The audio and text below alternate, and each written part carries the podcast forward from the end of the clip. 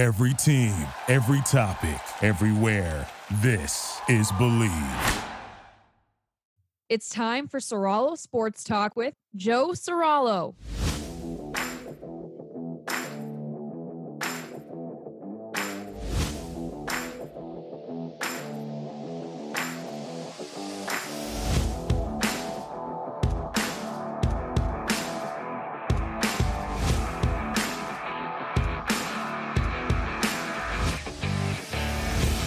Episode 53 of Soralo Sports Talk. And you know that for me to double down and give you two episodes in one week, something big must be happening, right? You thought my last episode a couple days ago that the next time you would hear from me would be when I was live at Radio Row leading up to the Super Bowl, got five shows next week.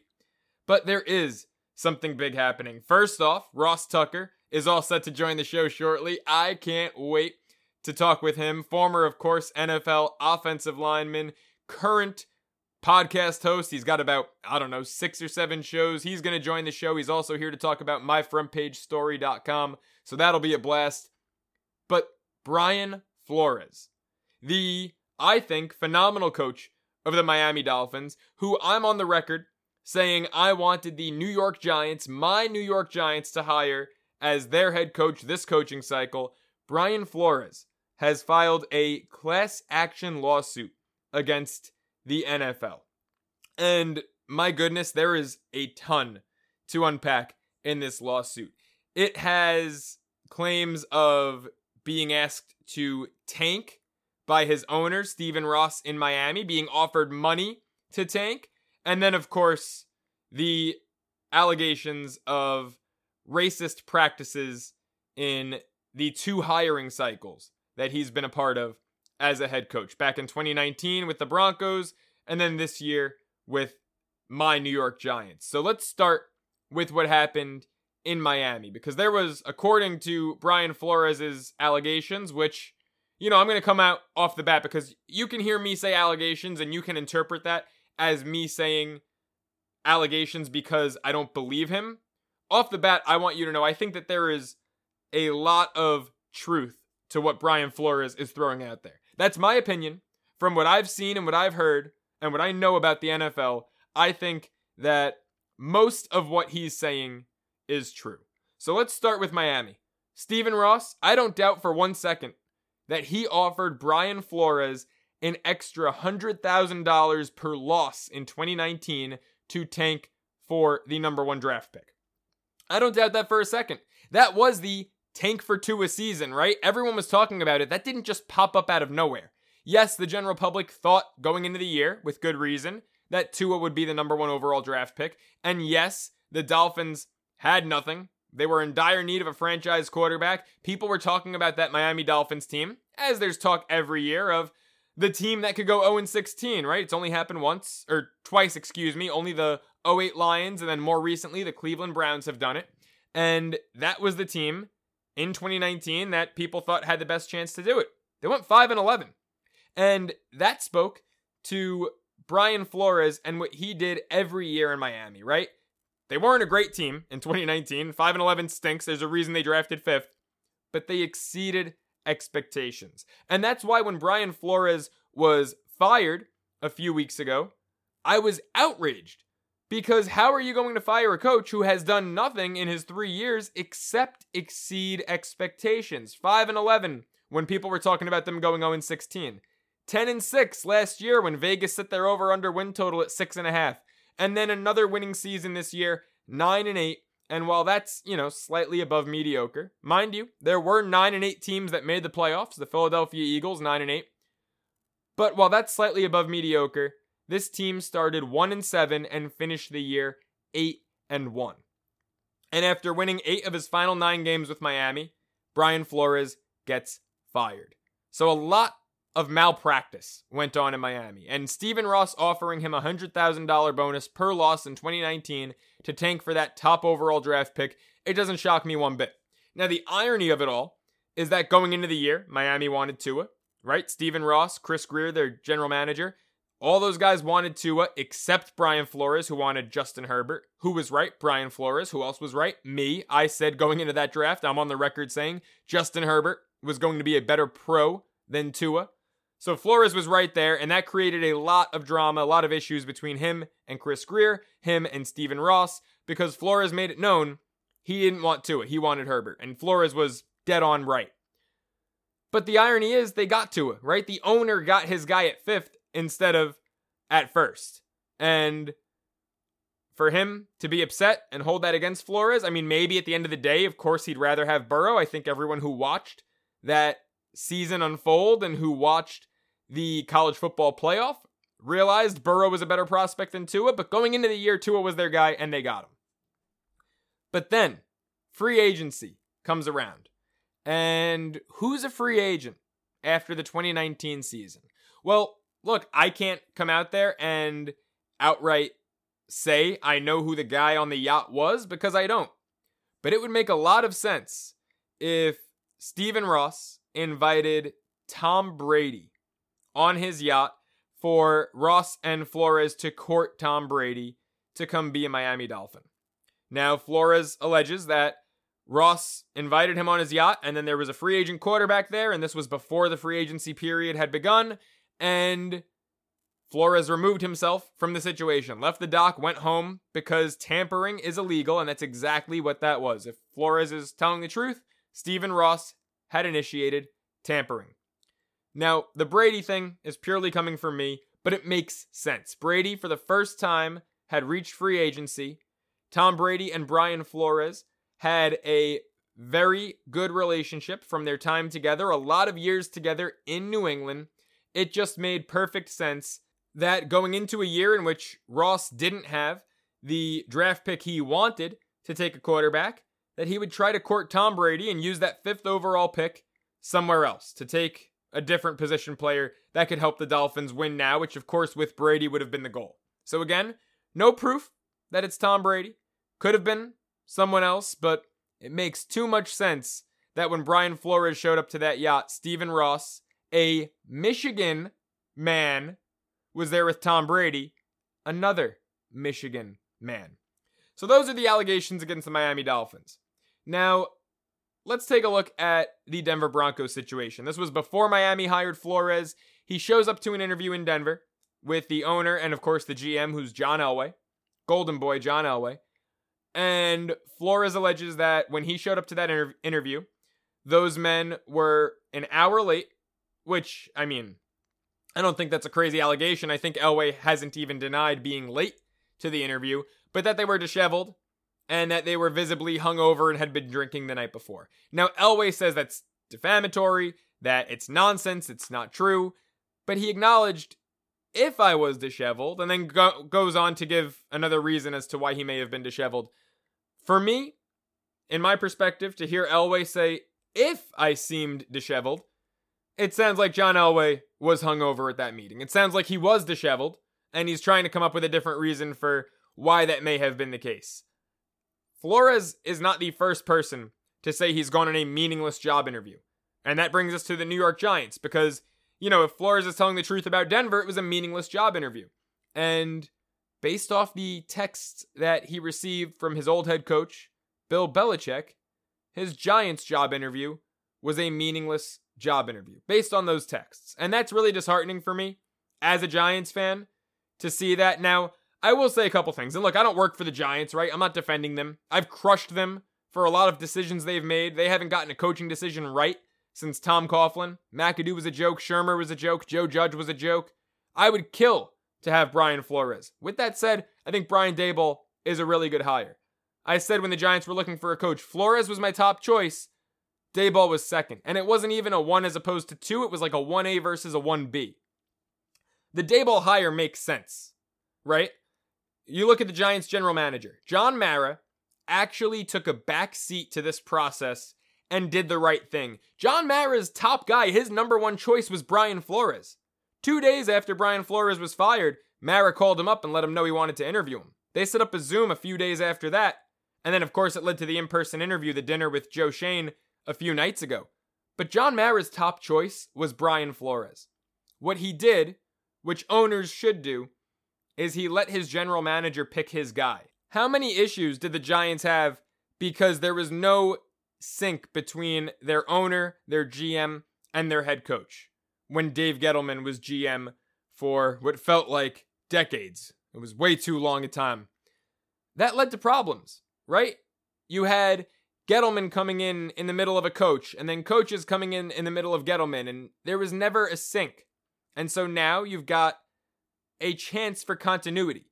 They hired their GM, Joe Schoen, from Buffalo, and then, I think understandably so, predictably so, Brian Daboll, the incredible offensive coordinator from Buffalo, who shockingly didn't become the Chargers head coach a year ago, still on the market. Daboll comes with Joe Schoen to the Giants, right? None of that is shocking, and I don't think any of that contained any malpractice.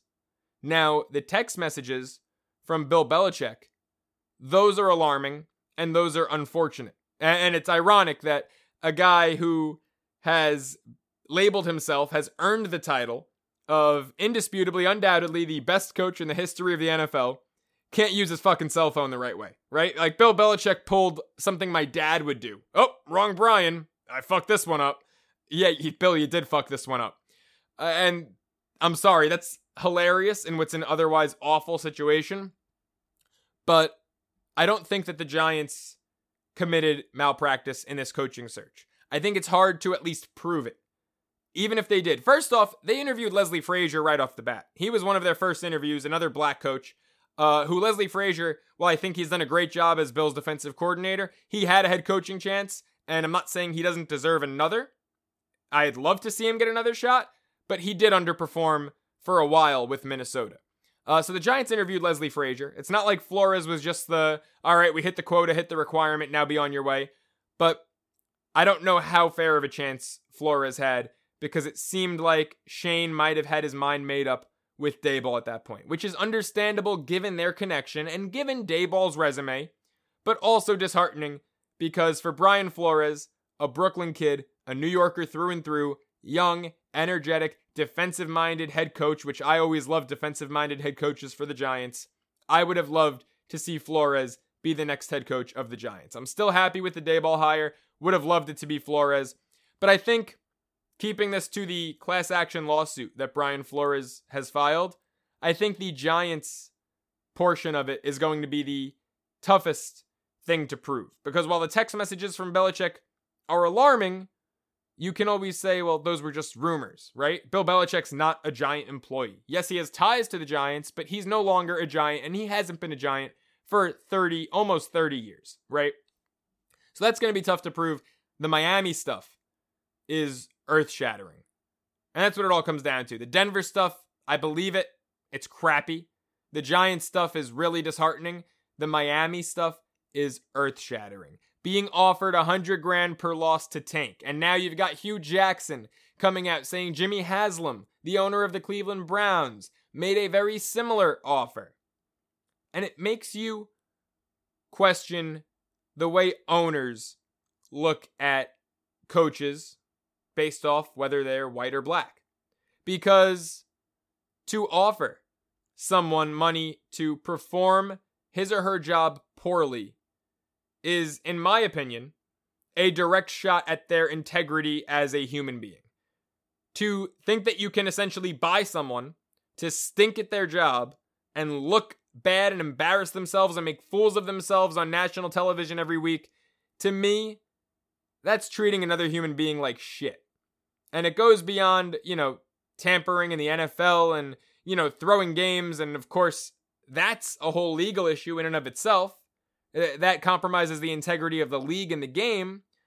But looking at this from a human perspective, that's really scary to me because that's Stephen Ross saying, hey, you know, at the end of the day, you'll get a million, a million and a half. Just do your job poorly, you know, embarrass yourself, make a fool of yourself, and, and I'll buy you off. And that's questioning Brian Flores as a person more than anything and treating him less than a person. And that to me is the biggest problem of everything that went on. That Stephen Ross tried to make Brian Flores a national embarrassment for a draft pick. That to me is an issue. You know, I, I can't say I'm confident the NFL is going to do something about it. Look at Daniel Snyder. The fact that he's still the owner in Washington speaks volumes. And let's face it, to ask Snyder to vote out Stephen Ross, good luck. To ask Haslam to vote out Stephen Ross, good luck. You know, there's 32 white good old boys owning NFL teams, and to get any of them to turn on one another is going to be incredibly difficult. But I hope Stephen Ross, if he's guilty of this, I hope he's no longer allowed to own the Miami Dolphins because that's a franchise, a fan base, and frankly, an entire league that deserves better than Stephen Ross. And I think Brian Flores is showing an awful ton of bravery and courage with this class action suit because this is a guy who I considered probably one of the top 10 coaches in the NFL this season. And he could potentially be throwing his career out the window to make a point and pave the way for other black head coaches to get a better shake, a more fair shake than he got.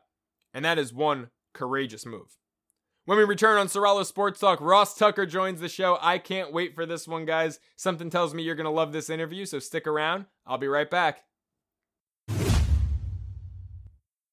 We're back here on Soralo Sports Talk, and as promised, it's former NFL offensive lineman and current media savant. He does, I believe, at least 85 different podcasts. It's Ross Tucker. Ross, thanks so much for joining the show. Joe, my pleasure. Thank you for having me. You know, I've been called a lot of things.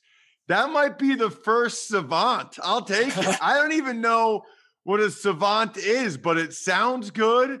I'm going to go with it. Yes, I do have a bunch of podcasts, even money for people that like betting. Fantasy Feast, if you're in a fantasy, if you're a draft Nick or whatever they call draft people now, I've got the college draft podcast. And then I do the Ross Tucker football podcast every day, which is kind of like the uh, the flagship one, if you will.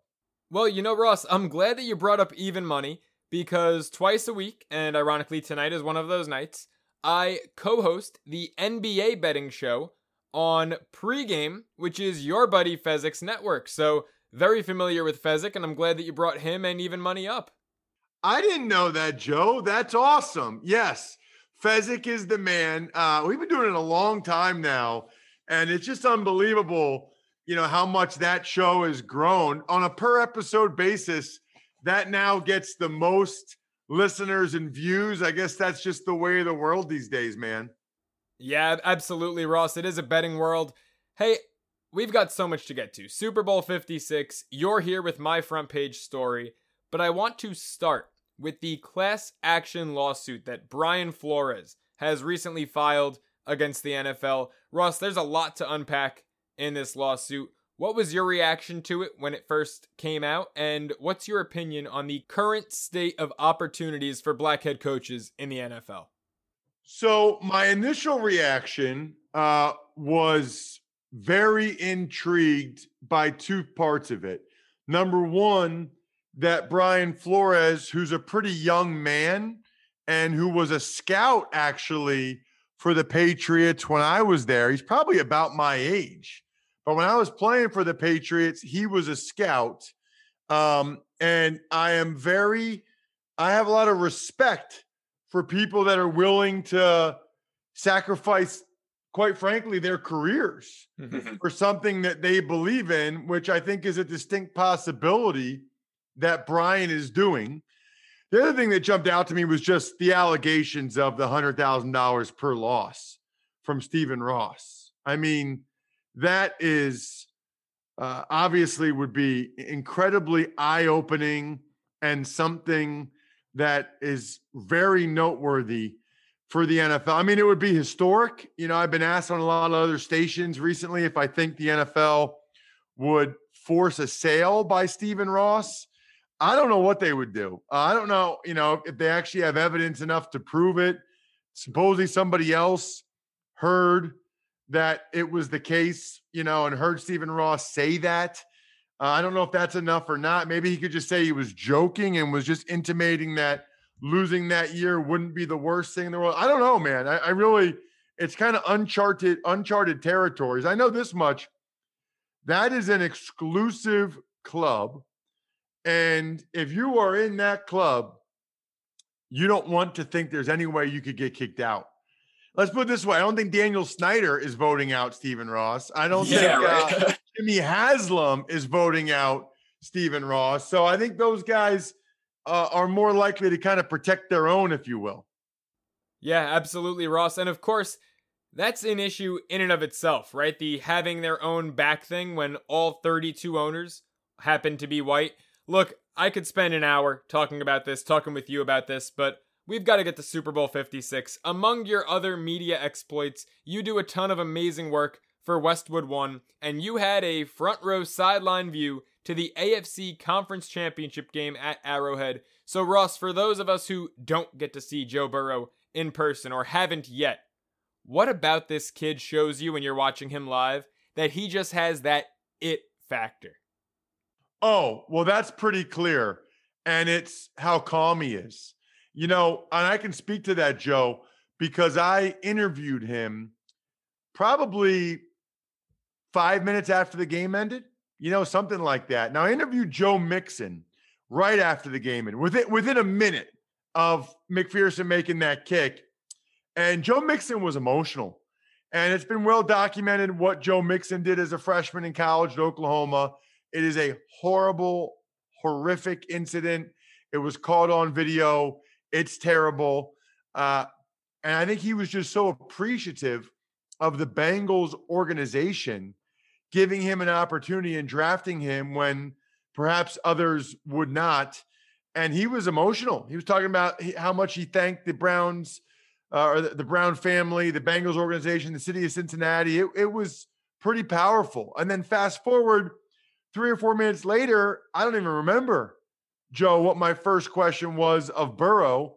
And, but he answered it so relaxed and so laid back. I was like, Joe, you just beat the Chiefs. You in the AFC Championship game. You're going to the Super Bowl. How are you so calm right now? And he was like, Well, you know, I was excited right after he made the kick, but it's been a few minutes now. And to be honest, this is kind of what I thought would happen. I thought we would win the game. This is what we came here to do. I mean, he, I know Joe Montana is Joe Cool, but Joe Burrow is like the calmest dude of all time. Probably the calmest guy I've ever interviewed. And I think that confidence and everything he has, it just kind of oozes and exudes throughout the rest of the team. And I absolutely love Joe Burrow and that confidence that he just exudes.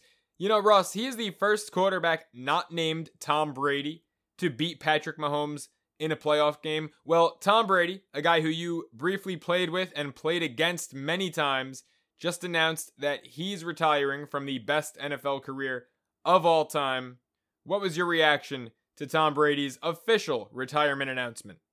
Well, I played with him. I was there in 05 and then 06 until I got traded to Cleveland. And I'm mad at him, Joe. I'm I'm mad at him for retiring. I have daughters that are nine and eight. And me being teammates with Tom Brady and snapping him the ball is like the coolest thing I've got going in there. I mean, uh, you know, I, I like I want him to play forever. It's a selfish decision by Tom Brady to retire at 44. Selfish. Keep playing for my benefit, Tom. Uh, but it is amazing, right? To think that I've got dollars that are nine and eight, and like they know who he is. Everybody in their class talks about him and I'm a little bit cooler, maybe just a little bit, because I played with him. So it's pretty wild. Uh, you know, I don't even know what to say about him anymore, right? I mean, think about making a decision whether or not to keep playing or not. And nothing that happens if you keep playing is really going to change anybody's opinion or your life. Like it makes another 25 million, another 30 million, whatever it is, doesn't really make a big difference in his life. If he won another championship, Joe, won eight Super Bowls, went to 11. What? It's not really going to change what we say about him, what we think. He's already the GOAT. He's already the best ever. Yeah. I think he realized being away from his family for another year, another season, that could change his life, or, or a serious injury could change his life. And I think he finally realized what am I what am I gaining by continuing to do this? You know, Ross, I had someone reach out to me this past weekend when the initial reports about Brady retiring had come out on Saturday, and this person wrote, Really bad move by Brady. You know, if he just stuck with it and won eight, that would look so much better than seven.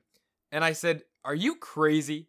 He has already won more Super Bowls himself than every other franchise in NFL history. He does not need to do a thing to solidify himself as the GOAT. He's on his way to Canton in five years, left on his terms, has already blown everyone else away. And to see him go out the way he wants to, even if it's for selfish reasons, not the way we wanted him to, it's still great. Now, I mentioned that he's on his way to Canton in five years. And Ross, I want to ask you about someone else who I think should have been in Canton five years ago. Tony Boselli. I heard you in that great spot on the Jim Rome show go to bat for Tony and make the case for him to be a Hall of Famer. And I've been pounding the table on this for about two years. No disrespect to greats like Kevin Mawae, Steve Hutchinson, Alan Faneca. But to me, what Tony did was so much more dominant because he did it at a tougher position at offensive tackle as opposed to as an interior offensive lineman. Ross, to put it into perspective, how much more difficult is it to dominate at offensive tackle compared to guard and center? Well, listen, I, I think that there are certain aspects of being an interior lineman that an offensive tackle would have trouble with.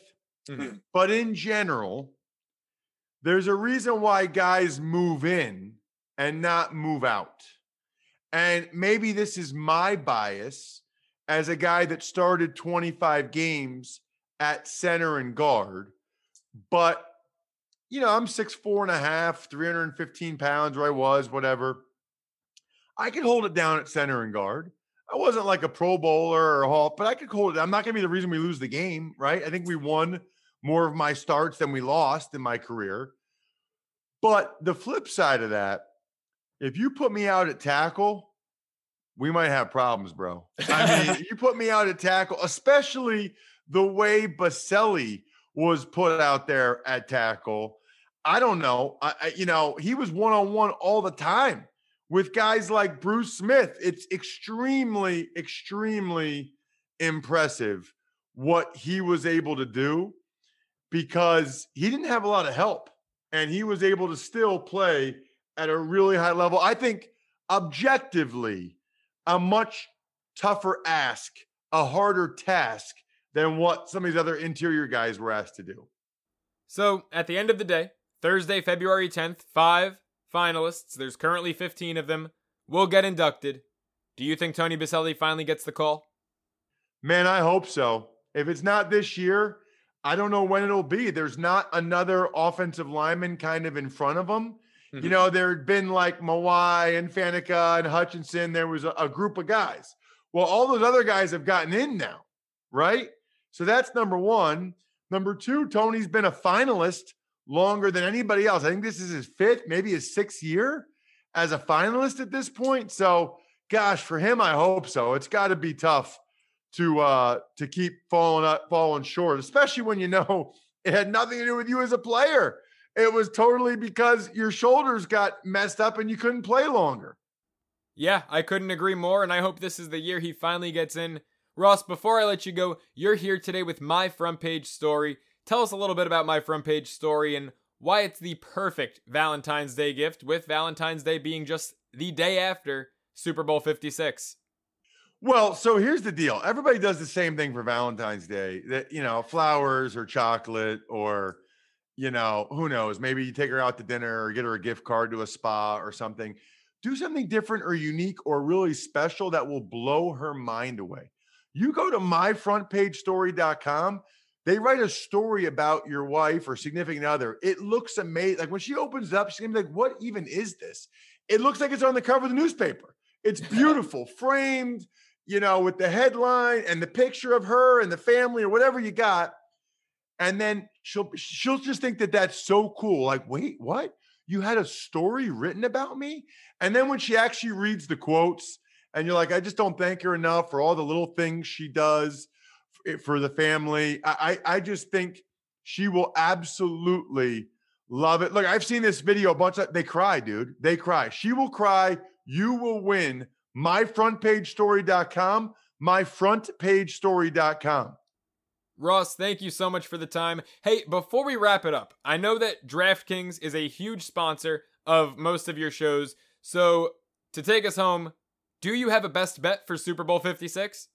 Right now, it's just the Bengals getting the points. Yeah, absolutely.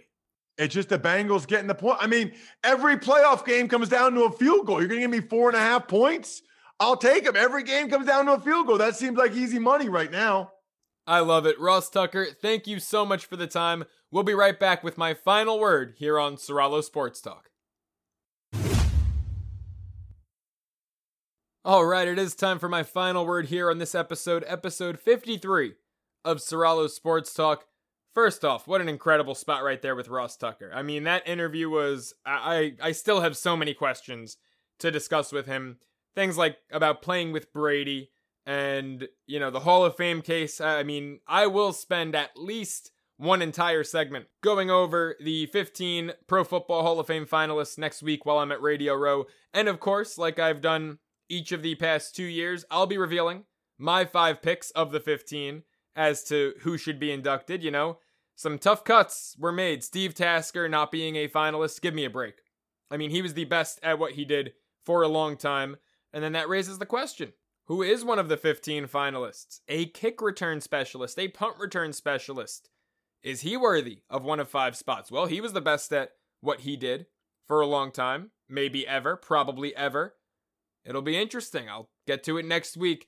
But for my final word, I want to stick with the theme of this episode and my monologue and the coaching carousel of this NFL cycle because there were, including the Saints now, nine vacancies after the season ended.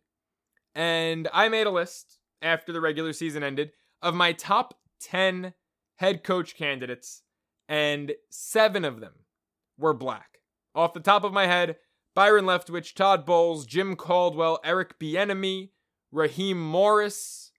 That's five of them. Um, Leslie Frazier is six, and Brian Flores, number seven. There it is. None of them are currently head coaches, and those jobs are dwindling. There was once nine vacancies. Now the Jacksonville Jaguars, just minutes ago, have announced that Doug Pederson, former Eagles Super Bowl winning coach, will be their next head coach. And first off, Byron Leftwich, earlier tonight, as I'm recording this, recused himself from the job. Which, how Jacksonville lets Byron Leftwich recuse himself from that job, unless he thinks, well, if Tom Brady retired, maybe Arians will retire and he can take the Tampa Bay job? Maybe. But Jacksonville made a mistake letting Leftwich slip through their fingers. But also, if Leftwich wasn't the guy in Jacksonville, because this actually surprises a lot of people, Leftwich was not my top choice for the Jacksonville Jaguars. It was Jim Caldwell, a guy who, in four years with the Detroit Lions, had three winning seasons, won 36 games in four years for an average of 9 and 7 each year. In fact, he went 9 and 7 twice, went 7 and 9 once, but in his first year went 11 and 5 with the Detroit Lions. Doesn't that seem and sound unfathomable right now? 11 and 5 in Detroit.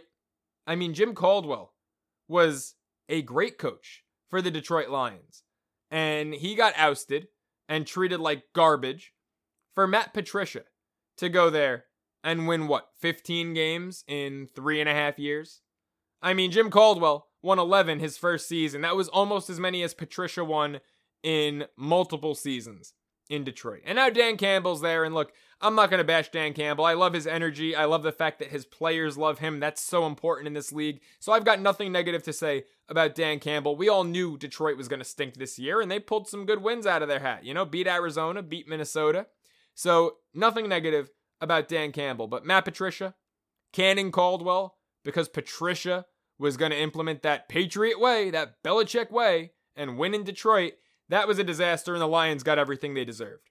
But Jim Caldwell still doesn't have a job. I don't know why the hell not. Byron Leftwich is going to be a coordinator again. Todd Bowles will likely be a coordinator again. The only vacancies out there right now are New Orleans, which Payton announced very recently, way later than everyone else, that he was going to step away. Houston, and then, of course, the team that has a ton of controversy surrounding them and its owner right now, the Miami Dolphins. Those are the only three vacancies in the NFL right now. Chicago got filled up. Matt Eberflus. Uh, Nathaniel Hackett to Denver. Uh, Kevin O'Connell to Minnesota, who, by the way, uh, Minnesota, and, this was a guy who did not crack my list, by the way. I mentioned the 7 out of 10. Uh, here's another one, DeMeco Ryans, who I thought, when Jim Harbaugh announced that he was returning to Michigan, I thought DeMeco Ryans was the hire for the Minnesota Vikings, San Francisco's incredible defensive coordinator. And they shocked me by going with Kevin O'Connell. Now, I'm not going to sit here and say Kevin O'Connell's not a worthy hire, not a great offensive mind and offensive coordinator for the Rams. He absolutely is. But I think I was more impressed this year with the 49ers defense than I was with the Rams offense. The Rams offense is star studded Matthew Stafford, Cooper Kupp, Odell Beckham, Van Jefferson. That offense has studs. Robert Woods before he went down with a season ending ACL tear. San Francisco's defense yeah, they've got some studs. Nick Bosa, Fred Warner. I'm not going to sit here and dispute that. Arik Armstead. They've got talent. But what they did against Green Bay in the playoffs? No. No, no other team has done that against Green Bay all year. except when Jordan Love got the nod because Aaron Rodgers had COVID for the game against Kansas City, right? No other team had done that to Aaron Rodgers and the Packers all year. DeMeco Ryans deserved that Minnesota Vikings job. Uh, this is terrible that there were once nine openings and six of them have been filled, and not a single black head coach has gotten a crack at it. Only one black head coach in the NFL, Mike Tomlin. And oh, by the way, he's probably one of the three or four most successful head coaches currently in the league. I mean, there's Belichick, yeah. Payton's no longer in the league, and you can argue Tomlin more successful than Payton. After Belichick, it's probably Tomlin, next man up. You can argue for Harbaugh in Baltimore or Pete Carroll, but it's probably Tomlin right after Belichick. In fact, he's the first coach, and I know you've heard me say this before, the first coach in NFL history to never have a losing record in one of his first 15 seasons as a head coach. And he's the only black head coach in the league. There were eight in 2011, 11 years ago. There were eight black head coaches, 25% of the league. Now there is one some progress we've made the past 11 years. Look, I have frankly no hope that a black head coach is going to fill one of the final three vacancies. I don't think Stephen Ross is going to do it. I doubt the Houston Texans are going to do it the way that they're run. Now, look, the smart thing to do would be hire Brian Flores. And I know this sounds controversial. I know this sounds crazy. If Houston hired Brian Flores, they would make themselves look not great, because I don't think it's possible to make themselves look great down in Houston, but they'd make themselves look a hell of a lot better than they have in recent years. Getting rid of Hopkins and Watt and everything that went on with Deshaun Watson and hiring David Culley knowing you're not going to give him a real chance at things. Houston has become an embarrassment in the National Football League. And the best way that they can recover is to hire the guy who has filed a class action lawsuit against the National Football League. Brian Flores, one of their three finalists. If they hire Josh McCown, give me a break. I'm not disputing that he's a brilliant offensive mind. I think Josh McCown has a great football mind. The guy doesn't have a sliver of coaching experience. Hire Brian Flores, who's proven already in just three years that he can turn a franchise around, and make Josh McCown his offensive coordinator if you want McCown there so badly. Let him do the play calling. But hire Brian Flores. That's the best thing Houston can do. I thought Jacksonville dropped the ball. I thought the Giants could have gone Flores, but Daboll was a good hire. I thought Chicago, you know, Todd Bowles, in my mind, Eberflus has done great with Indianapolis, nothing against him. I thought Bowles would have been a better hire for the Bears, just like I thought DeMeco Ryans would have been a better hire for Minnesota. You look at the other two vacancies, Miami. Who the hell wants that job right now? Who the hell wants to work with Stephen Ross and Chris Grier? And then New Orleans, who is interviewing Eric Bieniemy. That would be perfect. Unfortunately, would probably set Bieniemy up for failure. There's a reason Sean Payton is stepping away. The Saints have the worst salary cap situation in football going into next year, and one of the worst quarterback situations in football going into next year. Jameis Winston is a free agent. Jameis Winston is the most talented quarterback on the Saints. Taysom Hill is the recipient of one of the worst contracts in NFL history for a team, and he is not a franchise quarterback. Now, Eric Bieniemy is a brilliant offensive mind. I don't even think he can develop a winning offense with Taysom Hill as the everyday, every week quarterback. So I hope Bieniemy gets the job. It's two to three years too late. Eric Bieniemy should have had a job in 2019, 2020. You know, as much as I say the Giants didn't do the wrong thing by hiring Brian Daboll, they did the wrong thing by passing Bieniemy for Joe Judge. Eric Bieniemy was the guy two years ago when the Giants hired Joe Judge. That made no sense. So I hope Bieniemy gets a shot in New Orleans. Maybe we'll have three black coaches by the end of this cycle going into the 2022 season. That's still far too few. Now, the next time you hear from me, I guarantee we'll be at Radio Row because that's it for this episode. Episode 53 of Soralo Sports Talk is up. It's over. It's out of here. Special thanks again to Ross Tucker for joining the show, guys. I'll see you from LA in a few days.